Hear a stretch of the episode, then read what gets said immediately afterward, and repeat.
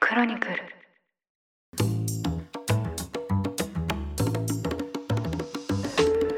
おはようございます8月14日日曜日ニュースコネクトパーソナリティの野村貴文ですこの番組では平日毎朝5分間で世界のメガトレンドがかかるニュースを解説しています常日頃からお聞きいただきまして誠にありがとうございますさて今日は日曜版として1週間に配信されたニュースを振り返っていきたいと思います休日のお供にリラックスした気持ちでお聞きいただければ嬉しいですそれでは早速お呼びします経営競争基盤共同経営者の塩野誠さんです今週もよろしくお願いいたしますはい、塩野です。本日もよろしくお願いいたします。はい最近は塩野さんどんな日々ですか最近はあれじゃないですか。はい ニュースコネクトはカタカナで書かないといけないっていありがとうございます。あ、気づいていただきましたね。ありがとうございます。う。いやー、カタカナじゃないとね、違う話になっちゃうっていう問題が生じましたね。いや、そうなんですよ。あの、とあるリスナーさんからダイレクトメッセージで指摘をいただきまして、優しい。はい、いや、非常に優しいなと、はいありがたいなと思ってるんですけど、なんかこう、インドのメディアが引っかかっちゃうんですよね、確か。そうですよね。なんかやってみました。そしたはらい、インドのメディアで、はいしかもなんか、微妙に日本のアニメとか取り上げるような、そういうメディアっていう。いや、そうなんですよね。だからちょっとあの不勉強で恐縮ながら、そのメディアがこうしっかりしたメディアなのか、どういうメディアなのか分かんないんですけど、難しいですよね。はい、ちょっと私の力不足もあって、インドのメディアの方が数が多いんで、 あハッシュタグ検索をすると、まあ、なんでちょっとカタカナでお願いしますという呼びかけをさせていただきました。カタカナでいきましょう。そうですね。はい。ということで、今回の感想もですね、カタカナでお寄せいただけるとありがたいなと思いました。はいということで、じゃあ早速本編に行きたいと思います。それでは1週間のニュースを振り返っていきます。今週は祝日を挟みましたので、4つのニュースを取り上げたんですけど、ちょっとその前にですね、1つ本編では取り上げてなかったんですが、重要なニュースがありましたので、その話題からいきたいと思います。岸田首相がですね、10日に内閣改造を行いました。19の閣僚のうち14人を交代させて、第二次岸田改造内閣を発足させたっていうことなんですけど、一番のテーマは防衛力強化でして、岸田首相も会見でですね、防衛力強化が最重要ということのコメントを残されています。で、一方でですね、やはりこう問題となっているのが、政治と宗教の関係でして、特に旧統一教会、と関係のある政治家も多数入閣しているということでですね、国民の間からもまだまだこう説明が足りないのではないかといった世論調査の結果も出ています。ということで、まずですね、塩野さんにこの政治の動向について、どのようにご覧になっているか伺ってもよろしいでしょうか。そうですね。防衛力強化がね、一番最初に来るって、本当になんか、世界変わったなって感じしますよね。そうですね。これからの世界を違う見方をしないといけないんだなっていうのが分かりましたし、そうじゃないと正しく個人としても自分が、まあ生き残るっていうとあれですけれども、生きていく中で少しちょっと世界が変わったっていう認識は必要って気がいたしましたね。うーん、そうですね。まあ、やはりこの台湾有事であったりとか、あともちろんそのロシア、ウクライナであったりとか、まあ、そういった情勢を踏まえてってことですよね。えーでもその中でもやっぱり日本はずっとね、平和を辛抱する国家としてやってきたんで、はい。そこをいきなり変えるであったりとか、違うものにするって話ではないのでう、ん。それは一つのね、アイデンティティなので、はい。守っていきたいと思いますし、はい。えーあとやっぱり今回のね、だいぶその政治と宗教のはい。要因というか、影響ありますよね。そうですね。やはりかなりの数の議員が、まあ、やはりこう関わっていたとかですね、まあ、やっぱりそれに対してこう説明がされていないような印象もあったりしますね。そうですね。以前も、まあ、あの、ここの場で、ちょっとそういう政治と宗教の話も話しましょうかねとお伝えしていたので、はい。で、難しい問題だと思います。なので、ちょっとしっかりお話しさせていただきたいなと思いまして、はい。まずあの、今回の安倍元首相の殺害という、まあ、暴力の行使というものは、まず絶対に許されないと。はい。がもう大前提と。まあ、この法の下での暴力による、まあ、社会変革っていうのは許されないと。そうですね。そういう国にいるので、我々は。はい。で、次に、なんでこういうことが起きるんだろうっていうのは思うべきで、だから同様の犯罪を、まあ、もう一回再度起こさないために、その犯罪であったり、それを起こしてしまった人の、まあ、背景を知る必要っていうのはあると。でそこを無視してはいけないので、まあ、どうしてこういうことが起きたんだろうと。はい。で、まあ、もうすでにね、たくさん報道されてるように、まあ、今回の犯行の背景に、まあ、そこの家庭の宗教への過度の系統、まあ、過度にまあ宗教にはまってしまった系統というものがあって、で、それで家庭環境が破壊されたのではないかと。で、また、犯罪を犯した人もそういうことを言っていると。で、やっぱりここでですね、その宗教団体に非常に肩入れした、まあ、親ですよね。うん。で、一般論としてそういう親による子への虐待とか、それがための貧困とか困窮があるんであれば、やっぱりそれははい。たまたま今回それが見える化されてしまったり、本当は見えていたんですけども、多くの人が気がついたことなので、まあ、社会はその問題を直視すべきで、はいはいはい。で、そこにおいて、マスコミが取り上げる、取り上げないとか関係ないんですよね。やっぱりそれは犯罪が起きて、その背景がどうやらあるらしいと。うんでそれはやっぱ人として関心を持って、はい。そこでなんか問題とか苦しむ人がいたら、それを見るのは普通なんで、マスコミはこんなの取り上げすぎるのは良くないみたいな話では全くなくて、マスコミが取り上げる、取り上げないでアジェンダ設定されたら、取り上げないものは何もなくなってしまうんで、うん、そうですね。ないものとされてしまう。はい。でそれはあのね、メディアやってらっしゃる野村さんよくご存知のところと思うんですけど、そういうことで。で、次に、まあ宗教ってなんだっけというところで、まあ宗教が人を救うことっていうのは、まあ人生の中でいくらでもあるわけですよね。うん。何かはい非常に困ってしまった時に、困窮した時にそこに救いを求めるって、これはもう歴史的古来、そうですいね。ろんな人の人生の中であると。はい。まあ本来、そうですね。そういう機能を持ってますもんね。そうですね。は。はいそれがために生まれたというか発生したうん。ものですし、で、一方で、どんな人でも、まあ、特に子供、まあ、今回家庭の中の子供はい。でも、まあ、日本においては自由と幸福を追求する権利が、うん。まあ、憲法で保障されてますし、そうですね。ええで、そこで、やっぱり反社会的な手法を取って、うん。それがために子供を不幸にするような団体っていうのは、まあ、保護されるべきではないんですよね。はい。ええで、もちろんそうした子供たちを救う仕組みっていうのは、そこにもう問題があって害が発生してるんだったら、まあ必要ですと。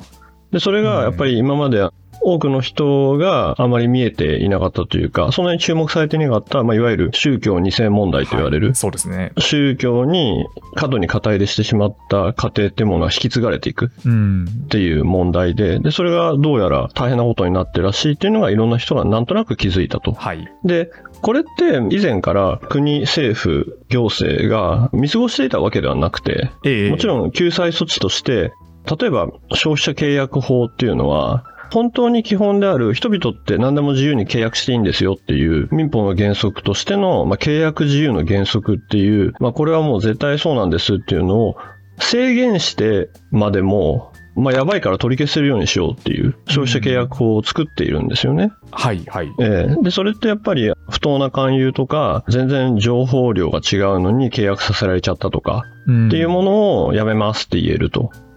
で、この中には、いわゆる、まあ、情とか、まあ、よくやるとこは、まあ、恋愛感情とか、そういったものを不当に利用して契約した場合も、契約を取り消すっていうのができることが明示されてるんですよね。のまあ、これいわゆるデート商法って言われるやつですけども。そうですね。はい。そういうのも社会社問会題問題になってますね。で、いわゆる、その、霊感商法っていうのは、え消費者契約法の43項6号に、もうあ契約取り消せますって完全に書いてあって、え。うん。やっぱり問題になってるんで、そこは手当てされてるんですよね。ええただ、だからといって、それに本当にハマって傾倒してしまう人がいて、で、そこをコントロールできない、その家庭の子供たちが非常に困ってしまうとか、いうことっていうのはたくさん来ていますよと。だとしたらちょっとそこを、はまあ、違う仕組みで、弱い人を、弱い、この場合子供を助けるものは必要ですねと。うん。で、そこでよく少しごっちゃになって語られるのが、はい。これはですね、まあ、信教の自由っていうのも非常に重要で、まあ、思想の自由と信教の自由があるから、まあ、うちらはこんなに言ってもいいっていう、ええええ。何でも信じられますし、っていう話なんですけども、これは同時に、まあ、どんな宗教団体も、国から特権を受けることと、はい。あとここ重要なんですけども、ええ政治上の権力を行使することが憲法で禁じられてるんですよね。うん。だから明示的にもう政治上の権力を行使してはならないってはいなっていて、はいはそういう意味で分離されていると。ただ、次に、やっぱりその政治家の選挙の問題があって、はい。選挙にか勝つために問題があって、うで、まあ政治家がその選挙に勝つために、あいわゆるまあ集票マシーンって呼びますけど、はい。集票マシーンとしてその塊を取りに行く。うん。その団体とつながると、その塊の票が取れるはい。っていう、まあ、いわゆるその政治家が宗教団体でつながる例っていうのは、まあ、もう各国にあるんですよね。うんそうですね。で、ただ、まあ、政治家側がその団体の、まあ、社会的立ち位置とか社会的意味を理解しないで、うんあ、いいよいいよって言って、単なる、まあ、集票マシンとして使うっていうのは、もしちゃんと理解しない場合、まあ、無知ですし、まあ、今回のように、まあ、リスクなんですよね。はいはい。ええで一番大きな例ですと、例えばトランプ政権の、まあ、米国にあの宗教ロビーイングってものすごい強い力があって、はい。まあ、2016年の大統領選挙で、いわゆるまあ白人の福音派って呼ばれる人が、うなんと8割以上トランプ氏に投票してるんですよね。いや、とてつもない組織票ですよね、それは。もうまさに集票マシーンで、うん。本当当選の力なんですよね。ええ大統領を作り出したわけですよね。はい。で、その誘惑ってものすごいあるじゃないですか。ここと組めば勝てるっていう。そうですだかねら。ここと組めば権力を握れるっていう誘惑ですよね。うん。うんでもそこって、権力の恐ろしさをここの文脈でお伝えすると、多くの場合、政治家とか権力者になりたい人は、自分の大義をなすために権力を得ようとしてるんだと。はいはい。いいことしたいから権力を得ようとしてるんで、まあ、そこにおいては多少手段を選ばなくてもいいんじゃないかと。うんで、だんだんとそれがノリを超えるというか、だんだんと自分の大義のためには何をしてもいいんだとか、うん多少の犠牲は仕方ないんだっていうふうに、自分で信じ始めるっていうのは、まあ、よくある話で。はいはいはい。で、なおかつ、一旦それによって権力を得ると、偉い自分は大抵のことをしてもいいんだって思い始めるんですよね。ああ、どんどんすり替わっていくわけですね。すり替わるんですよね。うんだからこう、普通、一般のね、我々みたいな普通の人から見て、権力者がなんでこんなことを言っちゃうんだろう、傲慢だなとかう、んおごってるなっていうシーンってたくさんあると思うんですけども、そうですね。一般人の感覚と全然違うなっていうのは、やっぱりそこのすり替わりが起きていて、うん。えーで、やっぱり偉い自分は、これぐらいのことをしても、大義のために働いてるからいいんだっていうのが、すり替わっていくんですよね。うん。うん、で本当に今起きている大きな話ですと、まあ国もそうじゃないですか、はいはいはい。権威主義国家とか独裁主義国家って、はい。まあ、何らか誰かが若い人が戦場で死んでしまっていたりとか、うんある人種グループが抑圧されたりとかでそれって統治のためには多少の犠牲は仕方ないんだとかはい。民族の栄光のためにはしょうがないんだって言うじゃないですか。うん。そうですね。だからやっぱりその国の文明度ってちょっとあの他の言葉ないんで文明度って使いますけどその国の文明度ってやっぱりその国で一番弱い立場の人がどんな生活をしているかに現れるんですようねん。なるほど。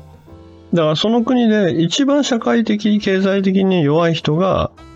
ないがしろにされている国はやっぱり文明的ではないんですよねああ、すごくそれは分かりやすい定義ですね。えーなので、そこを救わずに、大義のために多少の犠牲はいいんだとか、うん。自分が権力を握ればいいことをするから、そこまでの手段として周票マシンを使うのは仕方ないんだとか、うん。うん。そうするとやっぱりその既存の選挙の制度であったりが、ちょっとやっぱりエラーを起こしてますよね。そうですね。確かに。うん、だからそういう一連のつながりが、まあちょっとガタが来ている。はい。でお伝えした一番弱い立場の人っていうのがこう一周回って誰かがすごく一つの組織を作り上げるとか、うんその組織が政治に関わるとか政治で権力を行使したいとかではいやっ。ぱりそこで困ってる人とか困窮してる人っていうのが一番弱い人に来ていたっていうのが、うん先ほど来の、まあ、子供の話であると。っていう、こう、くるっと回った話になってると思ってまはしいて。はいはい。いやー、なんか、すごく整理ができましたし、あとやっぱりこう、お話を伺って思ったのは、被害者をこう出してしまっている。あの、塩野さんのお話で言うと、まあ、間違いなくこう2世の方っていうのは被害者だと思いますし、まあ、あと、まあ、金賞契約を結んでしまった方も被害者になり得ると思うんですけど、被害者を出しているんだけど、ただ、組織力があるというか、集票能力がある集団に対して、政治っていうのはどう向き合うのかっていう、なんかそういう問いを突きつけられてますよね。そうですね。でそこってまさに、そこと手を組んだりしないと勝てないんだと。勝てないと自分の大義を達成できないんだはってい。言うんであれば、うん。やっぱりちょっと仕組みがおかしくて。そうですね。ええまあ、仕組みがおかしいというのと、もともとこの信教の自由であったりとか、人々の心の支えになるものが、あるところを超えて被害者を出してるんであれば、うんやっぱそれは現象を見るべきで。そうですね。ええその、まあ、原則と、まあ、あとはそのもちろん大原則っていうのとその個別の事象っていうのがあると思うんですけど、ええその個別の事象においてまあこう被害者が出てるとしたら、はいまあ、それはまあ当然手当てをしていかなきゃいけないわけですよね。はい。そうですね。で、まあもちろんそれも、なんか一つのパーツだけ切り取って、いやなんか政府は全然ちゃんとやってないとか見過ごしてるってわけじゃなくて、まあ先ほどのね、消費者契約法みたいな話ではい。手当てされたりする部分もあるんですけども、うん。じゃあ、例えばじゃあサロンビジネスとか、はい。アイドルにドハマりみたいのだって、ある種のこう、なんですかね、そんなに、それ以上やっちゃうとちょっとまずくないみたいな、そうですね。程度問題じゃないですか。まあ、人をちょっとあのハマってもらっていくらでもお金を吸い上げるってビジネスは結構ありますからね。そうですね。だからゲームの重課金にしても、まあこれも消費者庁が出てきましたし、うん。えーとかいうのは、まあ、いわゆる、まあ、大人がある種、まあ、少し愚かしいことでもやる自由があるんですっていう世界と、それによって自分で稼ぐことも生きることもなかなかできない子供が、まあ、一言で言うとすげえ迷惑してるっていううん話っていうのはもう出ているんで、じゃあその、例えばじゃあ消費者契約法とかで手当てできない子供の問題とかっていうのが、そこは別にちょっと見過ごしていいわけではないと。そうですね。いや、これ本当に難しいですね。個人の自由っていうのは当然まああるんですけど、はいそれこそ、まあ子供さんなんか多分本当にそうですけど、別にその子に責任があるわけではないですからね。そうなんですよ。にもかかわらずやっぱりそういうその苦しい立場に置かれているっていう、まあそういう被害が発生してるわけですもんね。そうなんですよね。はい。なので、一連全部つながっていて、で、それが、もしたまたま人の目に触れるようになったら、それは直視すべきで、ちょっとあれですね。またちょっとお話しさせていただければと思いますね。わかりました。はいということで、塩野さんにしっかりとこの政治と宗教というお話を分析いただいて、まあ、このニュースはまた折に触れて取り上げていきたいなと思うんですけど、で今週えー扱ったニュースについて話をしていきます。まずですね、えー月曜日はイスラエル情勢です。5日にですね、イスラエル軍がガザ地区への空爆を開始しました。まあ、これによってガザ地区のですね、過激派武装組織イスラム聖戦の指導者が死亡しました。で、このですね、ガザ地区は現在、そのハマスというイスラム原理主義組織が実効支配をしてるんですけど、そのハマスはですね、複数の武装集団の団結を発表するというように、またこのですね、ガザ情勢というのを緊張が高まっていますが、翔さん、これはどうご覧になりましたでしょうか。そうですね。野村さんもニュースでおっしゃっていただいたように、はい。まあ、世界で一番複雑な民族、宗教問題が、わずか種子島ぐらいの面積の中でやられてるってところなんですよね。そうですよね。すごい、実はガザ地区って狭いんですよね。狭いですね。で、そこに200万人住んでいると。はい。えーで、これもまさに宗教の変遷部分が近年はあって、ちょっともっと遡るとよりややこしいんですけれども、近年だけ見ると、1993年にまあイスラエルと PLO、いわゆるパレスチナ解放機構が、はい。オスロ合意というのを結びまして、はい。で、それでガザ地区っていうのと、まあ、ヨルダン川西岸地区が、いわゆるパレスチナ自治区というものになりましたと。ただ、はい。そこはイスラエルによって閉じ込められた土地でう、んまあ、2007年からずっとそこはどこにも行けない場所になっている。はい。で、まあ、軍事封鎖されていると。で、もともとそのパレスチナ解放機構のオスロ合意をここまですごい戦い続けた中、イスラエルと平和路線で対話したっていうのは、はいフ。ァタハっていうはい。ファタグ。ループで、はい。で、そのグループは割と宗教色がなかったんですね。ええええ比較的。どちらかというと民族的で宗教的ではなかった。うんですけども、そっちのパレスチナ側のグループの中身が、ファタハからあのニュースでおっしゃっていたハマス側はにだんだん変わっちゃいまして、うんで、ハマスっていうのはどっちかっていうと、もういわゆるイスラム主義、そうですね。イスラム原理主義を掲げる強硬派なんですよね。はい。はい。で、そのために小競り合いの紛争が何度も何度も起きていて、で、まあ一言で言うと、イスラエルの軍事力がもう世界最先端、圧倒的なんですよね。うん、そうですよね。なのではい。パレスチナ自治区からミサイルが来たとしても、はい。まあ、全部撃ち落とされて、しかもミサイルも全然大した話じゃないミサイルですし、うん。っていう、で、そのたんびにまた空爆されて、子供たちも亡くなっているっていうことがあるとうんいう状況ですね。そうですね、はイい。スラエルもそうですよね、やっぱりこう、常にそういうふうにこう敵に取り囲まれているという緊張感を持って、まあ、すごくこうイノベーションというかテクノロジーに投資を重ねてますもんね。そうですね。ただ、まあ、取り囲まれてるという民族意識は、まあ、ずっとありますけども、はいこの場合は取り囲んでいるですね。あーイスラエムの中だとそうなんですよね。だからすごい入れ子構造になってますよね。そうですね。中だと、今度はパレスチナを取り囲んでいると。はい。で、私、あの、パレスチナって行ったことあるんですけど、はいはい。あ、え、ガザ地区にですかええ、あはい、そう壁を越えてですね、ええ行ったことあるんですけども、はいまあ本当にすぐこう、ミサイルだったり戦車でボロボロにされちゃうんですよね。うん、そうなんですねで、それが残ってるんですけども、そこにも人の生活あって、はい。みんなすごい甘党なんですよね。あ、 そうなんです か。お菓子好きなんですか甘いお茶飲んでるんですよね、はいおじさんたちが。だからそこは、どこにでもやっぱ生活はあって、はい。でそこに攻撃されてしまって閉じ込められているっていうのは、別に同じ人間なんで、そうですね。うん、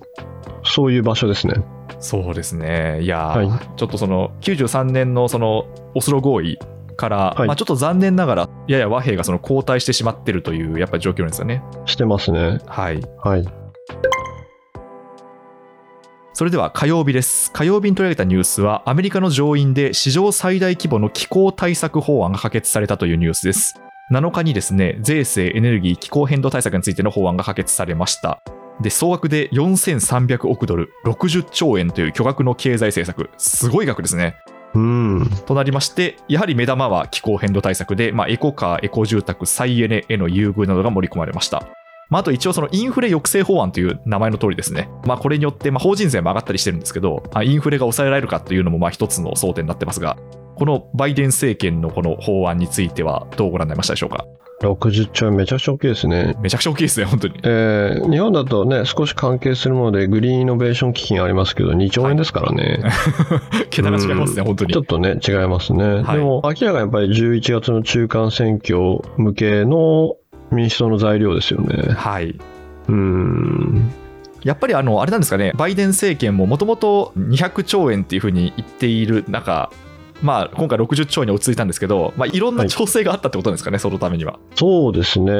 あと、面白いのは、あのはいちょっとこれ報道でしかしっかりと見れてないんですけども、はい、じゃあこんだけ60兆円使う財源どうするんだっていうそうですよね。はい、ことに対しては、ええ、 15%の法人最低課税、うんうん今まで、まあ、いわゆる租税回避、まあ、税金のですね、いろんなテクニックを使って、うん、はい、全然税金払ってないぞっていう、まうあん、超大企業たちがいた中、はい、最低15%払えっていうのを財源にするみたいな報道されてますよね。されてますね。はい、えーこれなかなか強力なこと言ってますよね。そうですね。えだからー結局、今までは例えばあれですよね、本社を国外に移したりとか、はい。そういうまあいろんなこうスキームを使って、大企業、特にこうテック企業があまり税金を納めてなかったっていうのがあったわけですもんね。そうですね。もう、パズルみたいなこといっぱいやってますからね。そうですよね。えーなんかあの私あの、本社アイルランドみたいなのよく見たなみたいなことをあったん ええですけど、ええええ例えばそういうスキームですよね。そうですね。知財を安価に移転して本社機能を移すっていうので、うん、そのパズルだけずっとやってる専門家はいっぱいいますからね。ああ、やっぱりプロの世界なわけですね、それも。 まあ、それが何かを生み出せるか問題がありすぎますけどね。そうですね。だからまあそういうところも含めて15%課税することで、まあ、それを財源にして投資に回せるっていうのがまあバイデン政権の言いたいことってことですね。そうですね。はい。それをグリーンに回すということで、どうやらそれで EV とハイブリッド車にそれらを対象とした、まあ、1台あたり7500ドルの税額控除を作り出すっていう話ですよね。そうですね。ということで、11月の中間選挙に向けて、まあ、こう支持率が回復基調になっていくのかっていうところですかね、今後は。そうですね。これちょっと面白いのが、はい、バッテリー供給において、はい、なんか中国への依存っていうのを減らさないといけないっていう条件もメーカーに対してつけていくみたいですね。ああ、そうなんですね、中身としてそういう項目がそうですね。それなんかちょっと今っぽいですよね。今っぽいですね、もう完全はにいこの米中テクノロジー冷戦の文脈に乗ってますね。えーだけど、インセンティブとしてうん税控除を車にしていくっていう、なんかこう、今が詰まってますよね。そうですね、今が詰まってますね、 もうここ1年ぐらいずっと話してきたことが詰まってる感じがしますね。えーはい本当ですね。はい。で、その次もアメリカのニュースでして、水曜日に取り上げたのがですね、トランプ大統領の自宅がですね、家宅捜索を受けたというニュースですね。 8日にですね、南部フロリダ州にあるトランプ氏の邸宅、マール・アラーゴが FBI の家宅捜索を受けたとトランプ氏側が声明を発表しました。で、一応この捜査の中身としては、大統領退任後に機密文書をホワイトハウスから持ち出したことに関係しているということで、まあ、トランプ氏をめぐってはですね、他にも、例えば脱税とか詐欺とか、まあ、トランプオーガニゼーションの金融取引に関する犯罪などでも、こう、捜査を受けているということなんですけど、これはどうご覧になりましたでしょうかいや、これどう思われましたなかなかですよね。そうですね、なんか、あ、このタイミングなんだって思ったんですけど、はえー、だって、あれですよ、元大統領のところに、い。 FBI が、しかもあの、マーラーラゴってあのね、大きな邸宅に、はいフロリダでしたっけ、あそこに捜査官が、こう、はい御用だって入るわけですよね。そうですね。御用じゃないですけどね、捜索ってこととで捜索ですね。はい。まあでも強制力を持って入っていったわけですもんね。す。もう FBI 教習レイドして、はいまあ映画ですよね。そうですね。 あの、ええまあトランプ氏って基本的になんかこう異例の事態がいっぱい起きるんでだんだん異例じゃなくなってくるんですけど。 でも、それでも元大統領のもとにそんな権力が踏み込むんだっていうのはやっぱ驚きですよね。ちょっと漫画感ありますよね。そうですね。いや、これ真面目に考えると結構リスク取ったなっていう、だから FBI で捜査当局側がすごくリスク取ったなっていう気がしますよね。はいはいはい。えーなぜかというと、絶対に陰謀論と言われて選挙へ影響するじゃないですか。そうですね。今なんか特にそうですよね。はい。まずはそういう政治的リスク取ってますよね。あとは捜査令状がないと入れないので、はい捜査令状を FBI が取りに行くときに、はい。連邦の判事であったり、裁判所の裁判官に対して、これ、どうしても捜索する必要あるんですっていう証拠と根拠を説得しないといけないですねう。ん、そうですね。ええで、それができちゃったって、できたのか、ちょっとこう、少し急いでしまったのか、うんうんうん。ここが、なんですかね、ちょっとリスク取りましたよね。そうですね。 FBI であったり、まあ、うん司法側、そうですね、司法側がリスク取ってますよね。そうですね。ええまあ、なんていうかこう、まあ、トランプ氏だからっていうわけではないんですけど、まあ、とはいえこう社会的影響力も大きいですし、まあ、もし本当にこう何もなかったらまあ大失態なわけですもんね。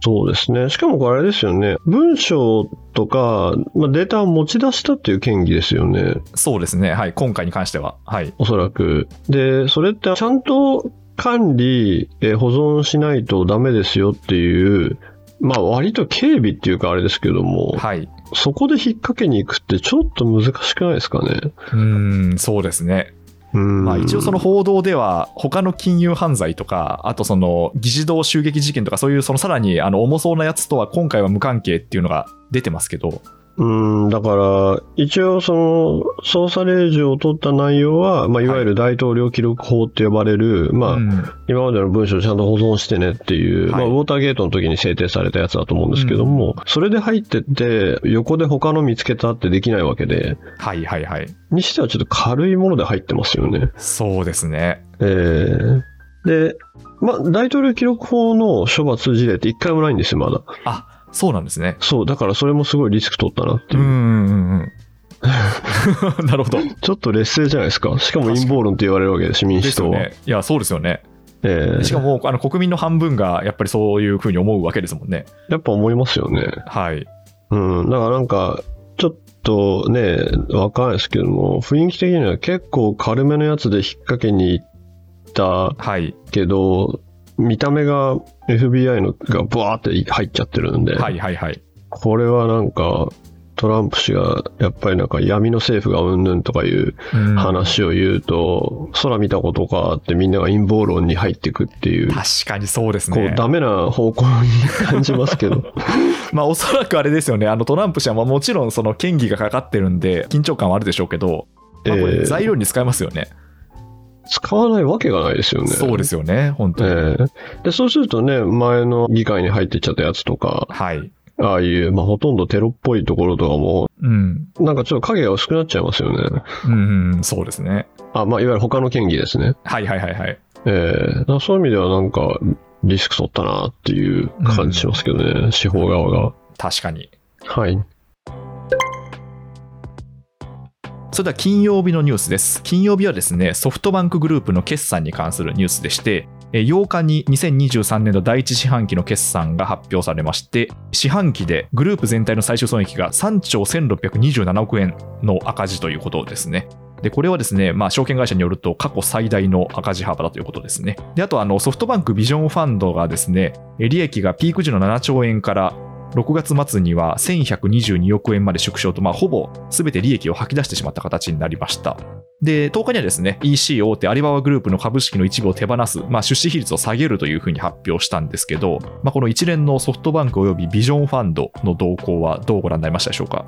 いや、あの、もう20年以上前のはい。ソフトバンク孫社長の自伝的なるやつでですね、はい、はい。自分のまあ売上とか利益を1兆2兆とはいはいはい豆腐のように数えたいとはい。言っ てた伝説あるじゃないですあか。の、みかん箱の上に乗って豆腐のように、 そうです、そうです。みかん箱の上に乗ってはい。部下たちにはい1。兆2兆と言うっていうですね、伝説があったと思うんですけども、はい。損失も1兆2兆ですね。いや、そうなんですよね。 本当に。だからまあ、うん有言実行ってことですよね。有言実行っていうか、やっぱりレベルが違いますよね。そうですね。はい。うん。まあ一方やっぱマーケット怖いなっていうのと、はい。もともとそのビジョンファンドって本当にゲームチェンジしたんですよね。はい。いわゆるシリコンバレーの有名ベンチャーキャピタルで、セコイアであったり、クライナー・パーキンスといったようなベンチャーキャピタルが、まあ、大きくても、まあ、1000、2000、まあ、普通5、600億円みたいな、はい。まあ、1000億円程度の全体のファンドの規模でやってたところを、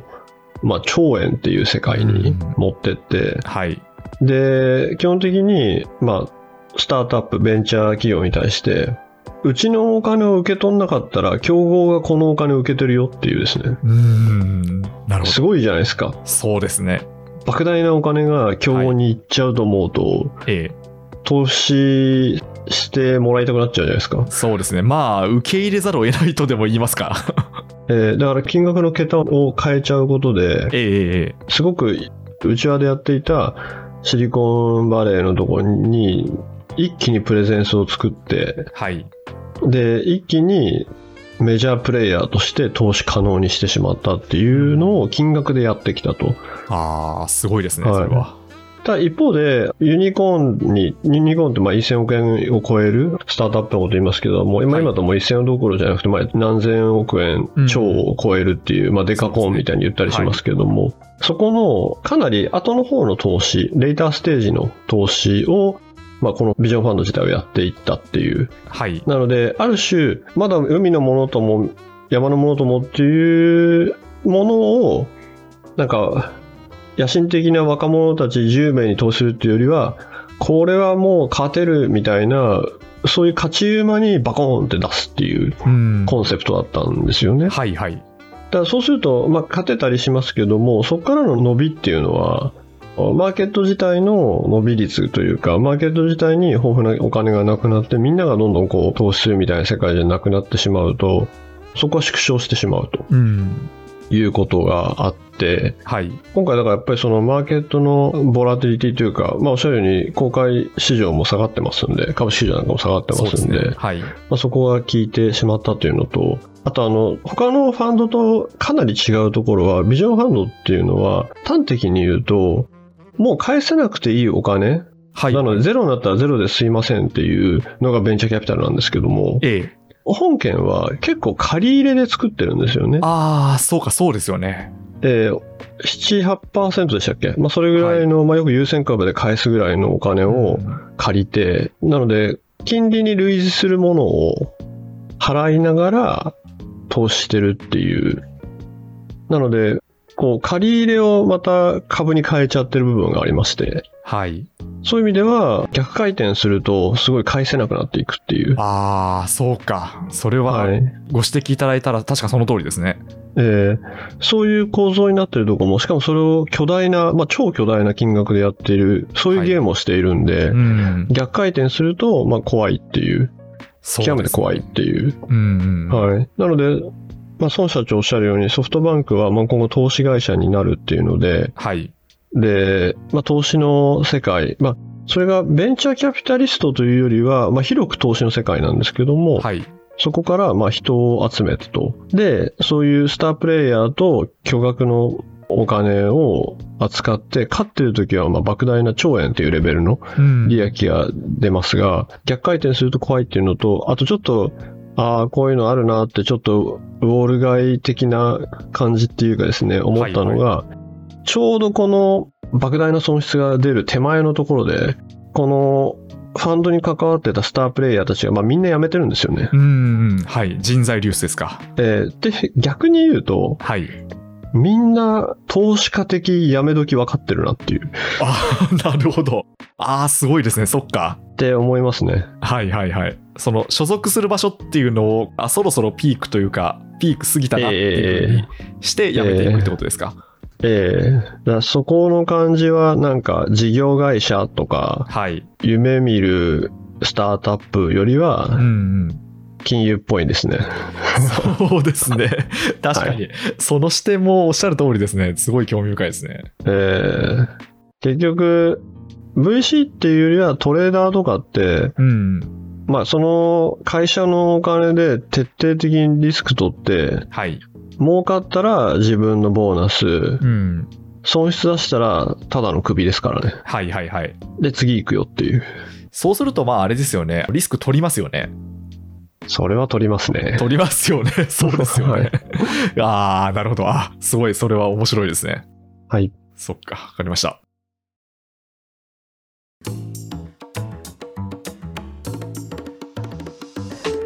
はい。ということで、今週も様々なことがありました。1週間振り返ってきました。で、ちょっとこの5つには取り上げられなかったんですけど、まあやはりこう、ウクライナもですね、こう、ずっと続いてしまっている感じがしますよね。そうですね。はい。今回ね、イスラエルのはい。パレスチナ自治区の話とかもありましたように、はい。まあ、紛争が続いていたとしても、そこに人の生活があって、はい。で、例えばじゃあ、そのウクライナのキーウなんかも、ちょっと最近の映像を見たら、映像だけ見ると、はい。人々が街に歩いて、うん。で、なんだか電動スクーターなんかも見えて、はいはいはい。ある種の日常っぽさ、うん。紛争っていうより日常っぽさがあると思うんですけど、はい。うん、でも、それを、やっぱり停戦されてない中で、うん。紛争が終わってない中でいつ復興モードにするかって出口と復興ってうん見えない中考えないとってとこですよね。そうですよね。ええまあ停戦っていうのもなかなかちょっと難しいというか大変な状況なんですけど、まあ、それでも壊されたものはやっぱりこう復興させていかなきゃいけないわけですもんね。そうですね。あと人々は生活しないといけないんで、ウクライナって本当に IT 技術者が今からどんどん出てくるっていう土地だったんで、ええそういう人たちも、まあ、EU 諸国から仕事もらって働いて、うん。それこそなんか、ね、ソフトとか作ったりとか、はい。でそれでお金もらって食べていくみたいのがうん当然紛争中だとしたってあるわけで,、そうですね。えーでそういうのをどうやってもう一回ビジネスから見てもあの土地にこうアウトソーシングとか仕事発注しても大丈夫なんだみたいのってはい。ちょっと迷っちゃいますもんねそうですね。はいまあ、なんでちょっとすぐにそのスパッと解決とはならないとは思うんですけど、とはいえ生活はこう営んでいかなきゃいけないので、そうですねはいはい、それを徐々にまあこう取り戻していく、まあ、そういう試みがなされていくってことですかね。そういうことですね、はいえーだからそこはどんなところにも人の日常はあるので、はいまあ、それを忘れて、まうんあ、外から遠い我々もですねそれを忘れちゃならないよって感じですかそね。うですね、はいはい常にそれもあの情勢についてもウォッチをしていきたいなと思いますが。はいはい